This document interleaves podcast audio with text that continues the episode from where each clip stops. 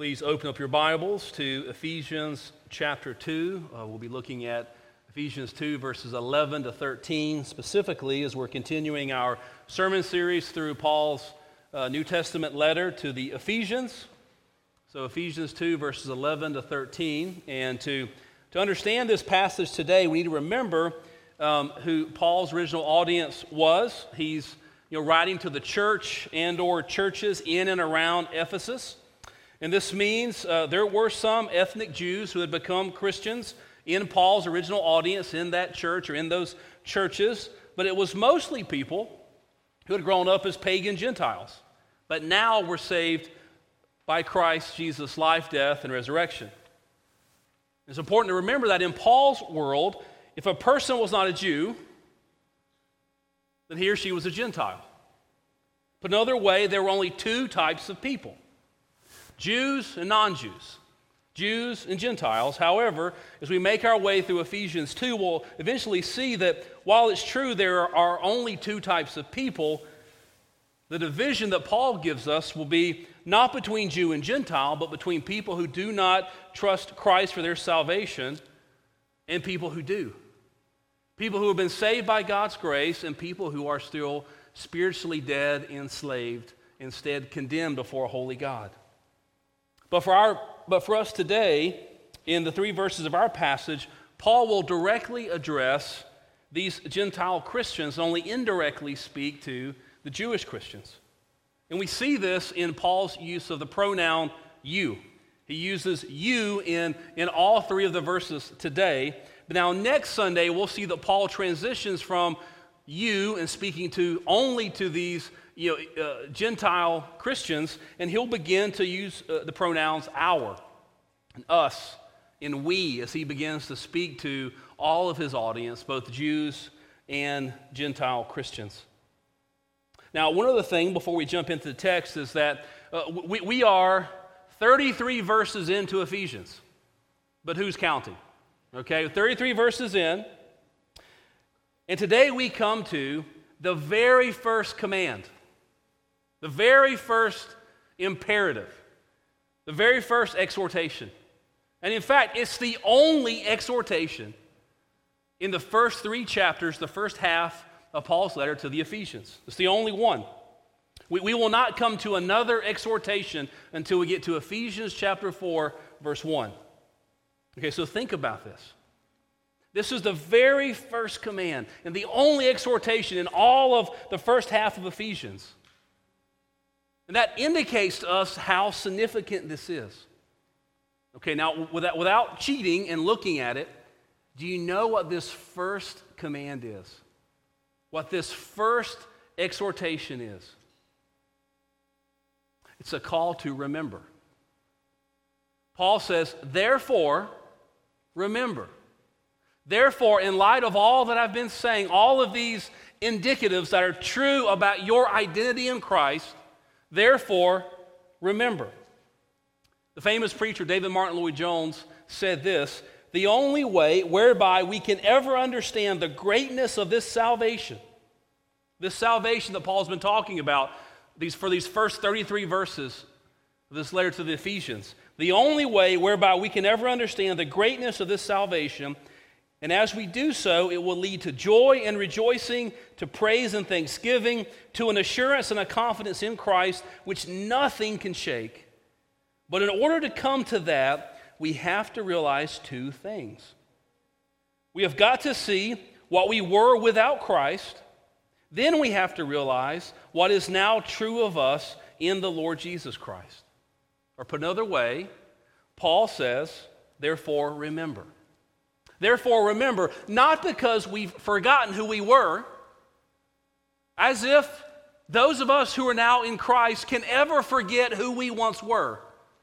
It's not because they had forgotten who they once were. Paul, rather, wants to magnify the wonder of God's grace, which is at work in their lives. That Paul wants to, to draw attention to Christ's mighty work of redemption on their behalf. That that would result in gratitude which would result in praise and adoration in worship, thanksgiving to God for such a wonderful salvation. And my prayer is that God would use this passage to do the same in our lives. And so, hear now God's holy, inspired, inerrant, infallible, life giving word. I'll read Ephesians 2, verses 11 to 13. Therefore, remember that at one time you, Gentiles in the flesh, called the uncircumcision by what is called the circumcision, which is made in the flesh by hands. Remember that you were at that time separated from Christ, alienated from the commonwealth of Israel, and strangers to the covenants of promise, having no hope and without God in the world. But now, in Christ Jesus, you who once were far off have been brought near by the blood of Christ. This is the word of the Lord. And it is absolutely true. It is given to us in love for our good. And we're going to look at this passage under three headings. The Paul calls his audience then and for us today to remember. To remember your heart matters, not just going through the outward motions, not just going through the religious ritual, but your, remember your heart matters. Remember who you were, and remember who you are. Remember your heart matters. Remember who you were. Remember who you are now. So, first, remember your heart matters. It's going to take a, a, few moments for me to develop this, this first heading, but, but I will, so just stay with me. But let's look, let's look at verse 11. Therefore, remember that at one time you Gentiles in the flesh, called the uncircumcision by what is called the circumcision, which is made in the flesh by hands. And so, as I've alluded to already, verse 11 points to this major division in the first century culture, especially outside the Christian church, this division between the Jews and the non Jews, the Jews and the Gentiles. And this division was highlighted by the practice of circumcision the practice of removing the flesh of the male foreskin. Now, and apparently, these two groups of people, the Jews and the non Jews, the Jews and the Gentiles, had nicknames for each other. The Jews called the Gentiles the uncircumcision, the Gentiles referred to the Jews as the circumcision. But sadly, the term the uncircumcised or the uncircumcision had been a term of derision for a very long time. You see, God had given his people, the Israelites, the covenant sign of circumcision in Genesis 17 as a sign of their covenant relationship. And this covenant sign of circumcision was to, to mark them and to distinguish them as God's people, as separate from the world, and as holy to God. In fact, God gave his people the ceremonial law, the dietary laws, and the covenant sign of circumcision so that the watching world would see just how set apart from all of the other peoples of the earth they really were. And then the pagan nations would be attracted, be drawn to how holy and how set apart God's people were. That the other nations would be drawn to God's word and to God's grace for salvation as they looked and saw how God's people did not look and live just like the unbelieving world around them looked and lived. So the holiness, the, the set apartness of God's people which circumcision was a part, was the covenant sign. So the holiness and the set apartness of God's people was to be a witness to the watching world. That if we understand holiness correctly, holiness is missional in the very best sense of the term. However, sadly, throughout the Old Testament period, and certainly in the first century, the Jews viewed their circumcision as a mark of superiority and as an excuse for showing contempt towards their Gentile neighbors, and not, and not a reminder of their need for God's grace. So look again at verse 11. And this time, notice the phrase in the flesh. It shows up twice in the flesh. Therefore, remember that at one time, you Gentiles in the flesh, called the uncircumcision, by what is called the circumcision, which is made in the flesh by hands. The, the, Paul tells the now Gentile Christians to remember back before Christ saved them by grace, whenever they were Gentiles in the flesh. But notice that Paul also says that the unbelieving Jews, though they were circumcised, but these unbelieving Jews who did not trust in Christ as their Savior, they were circumcised merely in the flesh by hands. These were, he, so he's talking about Gentiles, you were Gentiles in the flesh. And he's reminding them of, of people who were Jews merely in the flesh. Or put another way, in Paul's view, circumcision, if it was only in the flesh or made by hands, was in itself of no value because the outward physical circumcision was always meant to point to the inward spiritual circumcision of one's heart by God. And this has always been the case. That this was true for Abraham and his infant son back in Genesis 17. And this was, this, was, this was supposed to be true for the people of God ever since then. See, this is why the first heading is Remember Your Heart Matters. Remember Your Heart Matters. This was always the case, even as we see early in the Old Testament. Early, like in the book of Deuteronomy, in Deuteronomy chapter 10, verses 14 to 16, we read, Behold, to the Lord your God belong heaven and the heaven of heavens, the earth with all that is in it. Yet the Lord set his heart in love on your fathers and chose their offspring after them, you above all peoples, as you are this day. Listen to what he said Circumcise therefore the foreskin of your heart and be no longer stubborn. Then later in Deuteronomy 30, verse 6, and the Lord your God will circumcise your heart and the heart of your offspring, so that you will love the Lord your God with all of your heart and with all of your soul, and that you may live. That outward physical circumcision was always meant to point to the inward spiritual circumcision of one's heart by God. As is often the case, the heart of the matter is the matter of the heart. And listen to how Paul puts this very clearly in the New Testament in Romans chapter 2, verses 28 and 29. For no one is a Jew who is merely one outwardly, nor is circumcision outward and physical. But a Jew is one inwardly, and circumcision is a matter of the heart by the Spirit, not by the letter. His praise is not from man, but from God. See, mere outward physical circumcision was ultimately of no value if the heart remains uncircumcised by Christ. But remember, the, the heart of the matter is the matter of the heart. And so look again at Ephesians 2, verse 11, and think about what Paul is telling the Ephesians. Therefore, remember that at one time you Gentiles in the flesh, called the uncircumcision by what is called the circumcision, which is made in the flesh by hands you see that? The heart of the matter is the matter of the heart. Outward physical circumcision is not what mattered. It's not what saved a person at any point in the history of redemption. It's not what saved any person in the Old Testament. That the only way an Old Testament saint was saved was by faith in the promised Savior who was yet to come. And that what mattered for the Ephesian church was faith in the Christ who had come and who was coming again. What matters for us today is that we're saved by grace through faith in Christ, in his life, death, and resurrection on our behalf.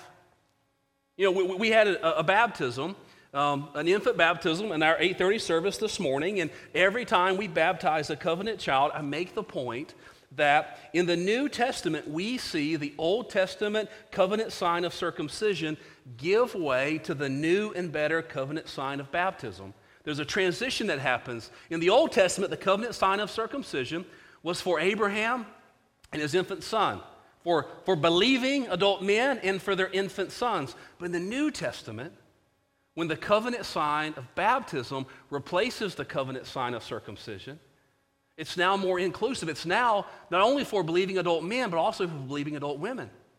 It's now not only for their infant sons, but also for their infant daughters. And, and so listen to how Paul in Colossians 2 11 and 12, put, he put circumcision and baptism right beside each other.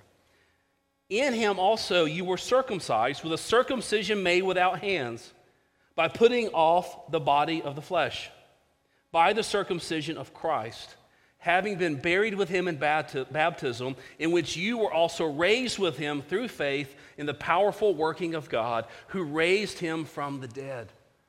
So, similar to the covenant sign of circumcision in the Old Testament, baptism, the New Testament covenant sign, marks us and sets us apart from the world. But please never ever think that the mere outward sign of baptism has ever saved anyone, because it hasn't. That our baptism calls us to trust in Christ. It calls us to remember that we need His blood to cleanse us from our sins. We need His righteousness imputed to us. We need to be made alive together with Christ and raised to newness of life. So please never think that merely getting baptized saves you. Okay, never think that merely standing up here in front of the church and, and affirming the five membership vows saves you. Please, please never think that, that going through the motions of coming forward to take communion saves you. That we are only saved by grace through faith in Christ's life, death, and resurrection on our behalf. Remember that your heart matters. Second, Paul says, Remember who you were. And so look at verse 12.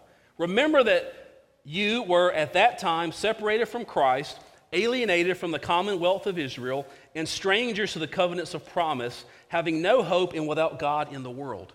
Okay, so at that time, back before these Gentile Christians in and around Ephesus were saved by grace through faith in Christ. Back then, at that time, the Gentiles had, as Paul will list out, so many uh, spiritual disadvantages, for lack of a better way to put it, so many obstacles to, for them to ever come to faith in Christ. And yet, who is Paul writing to? A church that's largely full of Gentile Christians who God has saved by his grace. And yet, God, so God's grace had overcome all of these disadvantages. And then listen to how Paul lists them out. First, he says, they were separated from Christ. So look at the beginning of verse 12. Remember that you are at that time separated from Christ. Okay, now, of course, before they were saved by God's grace in Christ, before they were united to Christ by faith, they were separated from Christ, or they were without Christ, which is what the Greek word translated separated literally means without, without Christ. At that time, they were without Christ, which is obvious from all that we've learned so far in Ephesians, right? However, I think that Paul's point is deeper than that. You see, his point is that back then, at that time, yes, they were without Christ, they were without faith in Christ, but even more than that, these pagan Gentiles were without any expectation of any Savior. They had no hope for any Savior. They, they had no dream of any forgiveness of their sins. They had no expectation of ever receiving imputed righteousness or a new heart. They had no concept of salvation at all. I mean, the Ephesians lived in the city where the goddess of fertility, known as Diana or Artemis, was worshiped. And they believed that if you somehow bought or purchased or curried her favor, then she might help you in some way with a little bit of her power. That she might, she might bless you in some way. But this was no expectation of the hope of salvation. They were without any expectation of any Savior. They had no hope for any Savior. They had no hope for forgiveness or for atonement. They had no concept of salvation at all. Well, why not? It's the next thing that Paul says. They were strangers to the people and the promise of God. Look again at verse 12. Remember that you were at that time separated from Christ alienated from the commonwealth of Israel, strangers to the covenants of promise. That Israel was God's chosen covenant people, and God had given him, his people, his promise. God had given his people his word. And it was only in God's word, his revelation, where someone could learn about God's promise to send a Savior. And notice in verse 12 this phrase, strangers to the covenants of promise. Covenants, plural, promise, singular. Does it say to strangers to the covenants and promises? But covenants and promise. And the reason is because Paul's referring to the one promise, the one huge promise that theologians know as the covenant of grace, which God first makes in the Garden of Eden in Genesis 3 after our first parents, Adam and Eve, sin in the garden. And then God restates this, this promise over and over again throughout the, the various eras of redemptive history. Over and over again throughout the Old Testament, leading up to the coming of the Christ who would fulfill the promise. And so, this, this promise we first see in Genesis chapter 3, verse 15. After Adam and Eve sinned, God said to the serpent, I will put enmity between you and the woman, and between your offspring and her offspring. He shall bruise your head, and you shall bruise his heel. You see, the promise of a coming Messiah, the promise of a coming Savior, is restated then in different ways throughout the Bible, in different ways to Noah and Abraham and Moses and David, and, and, and among the, the days of the prophets. And the unfolding mystery of the Old Testament is that all of this is pointing forward to the Savior who was promised to Adam and Eve there in the garden. And this Savior is Jesus. God who took on flesh and dwelt among us. The second Adam. The, the, the, seed of Abraham, the prophet greater than Moses, the forever king in the line of David, the suffering servant of Isaiah 53. The Gentiles were at that time without any expectation of any Savior because they were strangers to the people and strangers to the promise of God. And the result was that, as Paul says, they were without hope and without God in the world. Listen again to all of verse 12.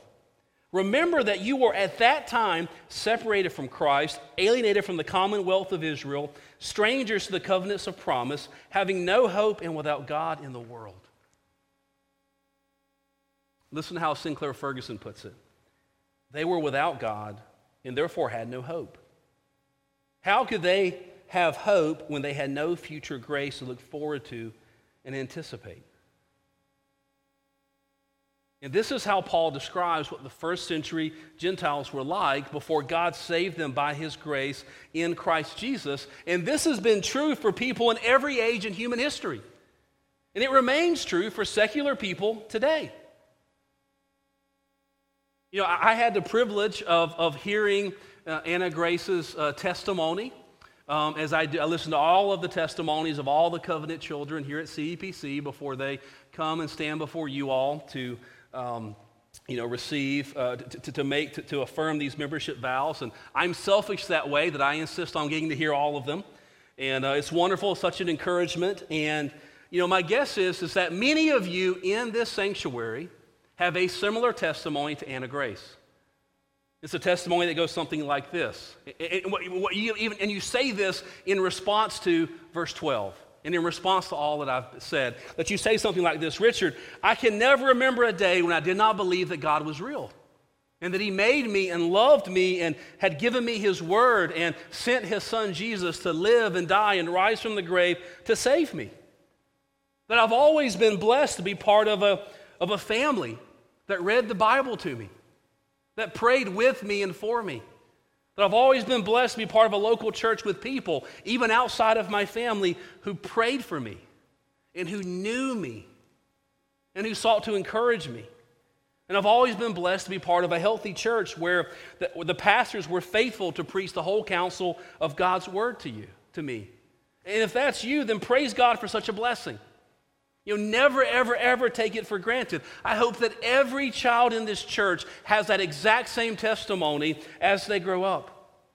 However, I know that some of you in this sanctuary grew up like I did. It was very different, very different than how Anna Grace grew up. Utterly unchurched. Never hearing the Bible read or hearing prayers prayed at home in many ways, growing up like Paul describes the Ephesians, without any expectation of any Savior, no hope of grace or forgiveness.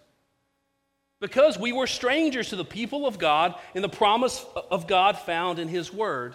And yet, here's the wonderful good news. Despite all of that, God saved me by His grace.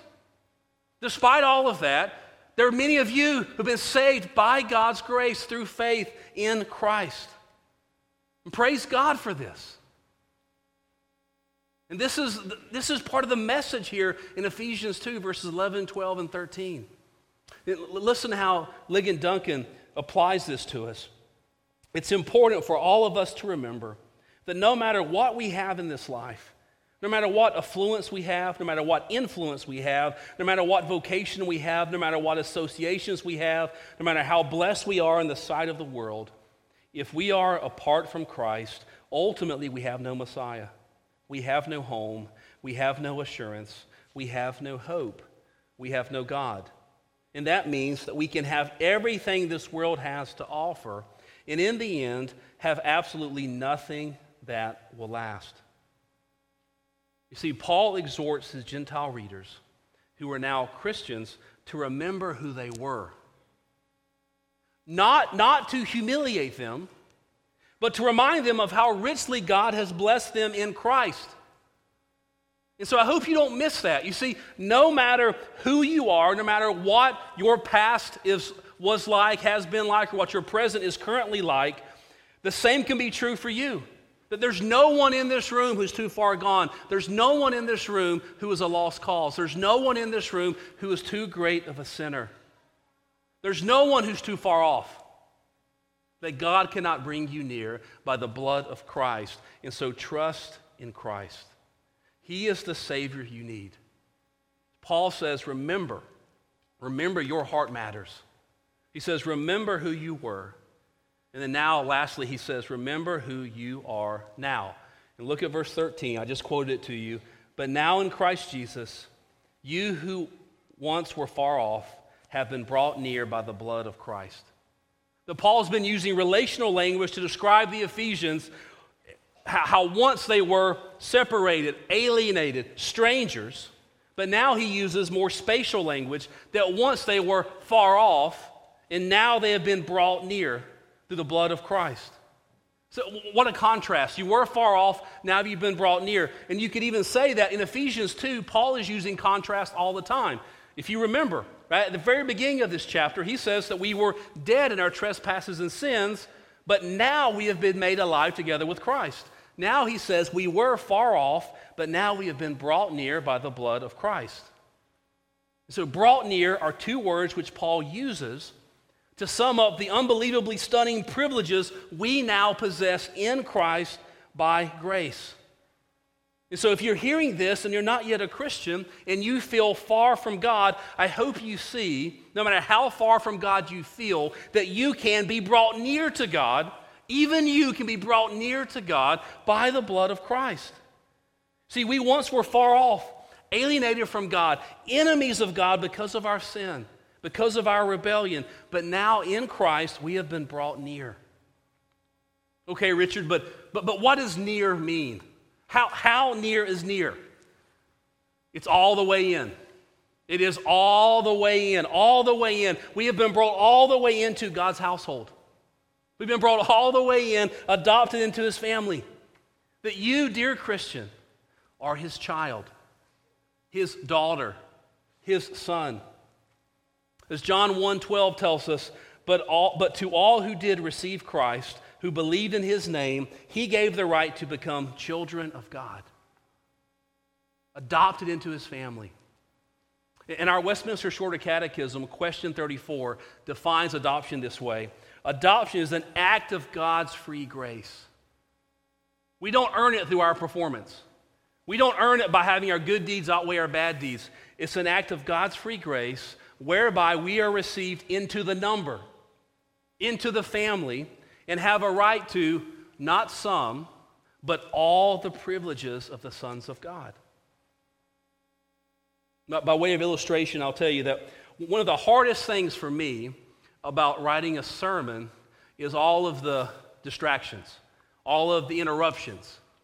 Uh, phone calls, texts, emails, people knocking on the door, coming in. So that's one of the reasons why I, I, I study and write almost all of my sermons away from here, um, often at my house, which works pretty well uh, unless my kids are there, um, especially my, my youngest.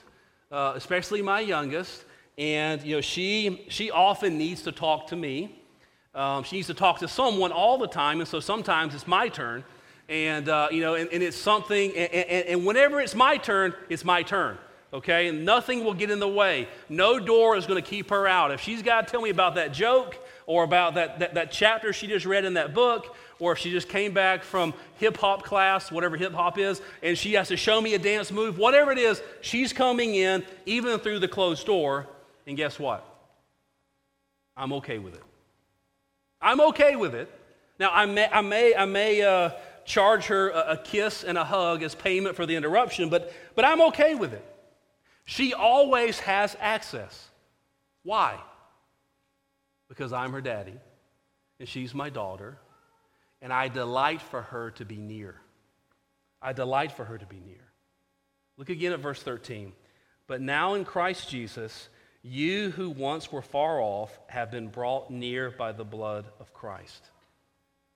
Now, all who are children of God by grace through faith in Christ's atoning work on the cross, his resurrection from the grave, have access to the Father. You have access to your heavenly Father. Never think that your concern or your problem is too small. Never think it's too trivial. You take it to God. You have access to your Heavenly Father. Never think you've finally outsinned His grace and, and finally done something so terrible that God will never listen to your prayers ever again and that your access is cut off. Never think. L- listen again to verse 13. But now in Christ Jesus, you who once were far off have been brought near by the blood of Christ. Remember, this is not the exhortation. Paul's not saying, you know, bring yourself near. Brought near is the passive verb, which points to how God graciously, mercifully, sovereignly does the work by the blood of Christ. And you see, this is so much more than merely forgiveness. But this is the picture of God the Father mercifully, graciously, sovereignly, lovingly embracing you as his daughter and bringing you in embracing you as his son and bringing you in, all the way in. So, your confidence to draw near to God is not based on your own moral performance. And if you're not a Christian yet, then please know that the gospel does not call you, okay, to be better and then maybe God will love you. The gospel doesn't say, okay, if you'll get serious and turn over a new leaf, then just maybe God will forgive you. The gospel doesn't say, if, if, if you begin to kind of clean your life up and you stop doing bad things, start doing good things, then, then maybe, just maybe, your performance will be good enough. No, rather, the call is to trust in Christ and in what He has accomplished on your behalf. Trust in His life, His death, His resurrection, His finished work. It's only by the blood of Christ. Now, I know that that, that, that phrase, the blood of Christ, that that may seem strange to you if you're, if you're pretty new to church, if you're unfamiliar with, especially your Old Testament. But I want to tell you that, that the whole Bible, the whole Bible points to and talks about and makes much of the blood of Christ. See, the entire Old Testament points forward to the coming Savior. The one promise in Genesis 3:15, the offspring of the woman who would redeem God's elect through the shedding of his own blood. The entire Old Testament points forward to Jesus. And one of the major stories in the Old Testament is the Passover in the book of Exodus, whenever God delivered his people out of slavery in Egypt. And the people were instructed to take a male lamb without blemish, sacrifice it, and then paint its blood on their doorposts of their homes. And God would redeem and set free his people from slavery in Egypt by the blood of the Passover lambs. Later, the blood of sacrificial animals were continually offered on the altars in the tabernacle and then in the temple. And the blood of all of those animals ultimately pointed forward to the Savior and to the Redeemer, Jesus Christ, who was to come. Listen how the author of Hebrews puts it in Hebrews 9. Christ entered once for all into the holy places, not by means of the blood of goats and calves, but by means of his own blood, thus securing an eternal redemption for if the blood of goats and bulls and the sprinkling of defiled persons with the ashes of a heifer sanctify for the purification of the flesh, how much more will the blood of Christ, who through the eternal Spirit offered himself without blemish to God, purify our conscience from dead works to serve the living God? That this is why John introduced Jesus to us in John 1, verse 29, as Behold, the Lamb of God who takes away the sin of the world. That's why Jesus says of himself in, in Matthew 26, verse 28 For this is my blood of the covenant, which is poured out for many for the forgiveness of sins. Or as Peter put it in 1 Peter 1 18 and 19, knowing that you were ransomed from the futile ways inherited from your forefathers, not with perishable things such as silver or gold, but with the precious blood of Christ, like that of a lamb without blemish or spot. Or as the Apostle John says in Revelation 1, verse 5, to him who loves us and has freed us from our sins by his blood. And that's why the Apostle Paul keeps telling this, saying this to us over and over again in the book of Ephesians. In Ephesians 1, verse 7, he said, In him, in Christ, we have redemption through his blood. In our text today, we who were far off have been brought near by the blood of Christ. Later in Ephesians 5, verse 2, he will say, And walk in love as Christ loved us and gave himself up for us, a fragrant offering and sacrifice to God. See, the blood of Christ is essential because our sins need atonement. That God is perfect and holy, which means that he cannot, will not, and he must not turn a blind eye to our sin. He cannot, will not, must not simply overlook it sweep it under the rug. He can't just say, you know what, it's not a big deal. Boys will be boys, girls will be girls. That our sin must be dealt with, must be paid for. This is why we need a Redeemer who has shed his blood to cleanse us from our sins. You know, do you know that you need a Redeemer? See, a Christian is a sinner who has been redeemed by the blood of Jesus. See, the alternative to having a Redeemer and trusting in Christ as your Redeemer is for you to attempt to redeem yourself. For you to, to believe the lie that if you do enough good things, they can eventually outweigh all the bad things you've done. That, that your good things and your selfless things can outweigh all of the selfish, wrong, immoral things, unjust things you ought not to have done. But it doesn't work that way. We, our, our good deeds will never, ever, ever be able to cancel out, to pay for, to wash away our bad deeds. And because of what Christ has accomplished, his life, death, and resurrection, they don't have to. We must trust in Christ. L- listen to how the, the preacher Martyn Lloyd-Jones puts it.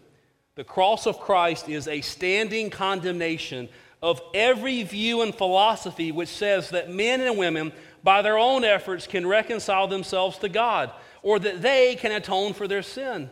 To all such views, the answer of the cross is that no one can do this.